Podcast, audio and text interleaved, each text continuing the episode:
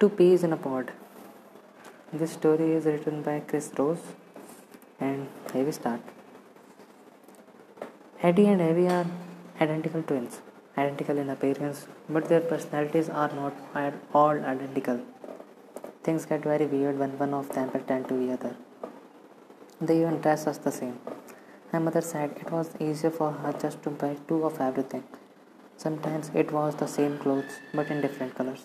A red top for me and a yellow for my sister. For example, when they did that, we swapped the clothes so that they could they couldn't tell us apart.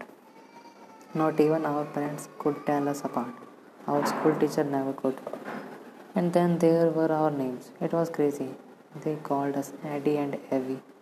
Even our names are almost identical. Two peas in a pod. They called us two drops of water. Sometimes we could hardly tell ourselves from each other. At least when we were small, but as we grew up, things began to change. Everybody thinks identical twins are well identical, but if you are twin, you will know that it's not true. Physically, yes, we were almost identical. I say almost because there was the birthmark. My sister has a very small brown spot on her left shoulder. I don't. This was the only way we could ever be told apart. The other than that, twins, even identical ones, are different inside. I think we started to change when we started school. I was always very good. I never got into trouble. I always did all my homework and did very well in all the tests and exams. Evie wasn't like that. Evie was always getting into trouble. Evie never did her homework. He was a really bad student who never studied and never learned anything. She would have failed her exams, but of course she didn't. Why? Well, it's simple, isn't it? If you have an identical twin, how do you which is which? Evie, of course, started by copying my homework. Then she got worse. When there was a class test, she could write my name on her paper when she got into trouble. She, smi- she smiled beautifully at the teacher and said, No, I am Eddie. I am the good one. It was my twin sister, Abby, who was naughty. They never look, took us seriously. We only were small children after all. There was no harm in being a bit naughty.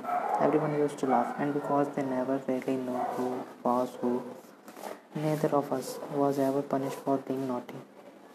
And never failed either of us in our exams because they couldn't be sure which one to fail and which one to pass. But as we got older, it got worse. Abby started to steal things. At first, it was only things from other children, sweets or pens, pencils or rubbers, but the kinds of things that sometimes happened in school. But when we were 15, some money was taken from a teacher's bag. It was quite a lot of money. And the situation was serious. Then they found the money in Abby, Abby's pocket and what did Abby do? Well, of course, she did the same thing she always did. No, it wasn't me, it was my twin sister, and I got into trouble. Serious trouble this time. They called the police they tried to expel me from school. It was only when our parents come in and pleaded with head teacher that they agreed to drop the charges and say nothing about. It. We were lucky that time, but the trouble didn't stop there. I was good. Mary was always paying rent, not going to school. Then, when she came in back, she accused me of lying. She said that she, he was Eddie and that I had given the teachers the wrong name. When they called the register, I thought about telling everyone about the birthmark on her shoulder, that they could should check the birthmark to make sure who was who that would solve the problem. I don't know why i why i didn't. Identical twins are always very close and even though i knew she was bad i didn't want her to get her into trouble. Perhaps also because i knew that trouble for her also meant trouble for me. After we went to school i began to worry more. I got a job working in the office. It wasn't an interesting job but it was okay. I worked hard in the office. I did well and was going to get a promotion. Abby, on the other hand, did nothing. She never got a job. She used to come and ask me for money. She often disappeared for a long period of time. I didn't know where she was. This was bad. But this was worse one day.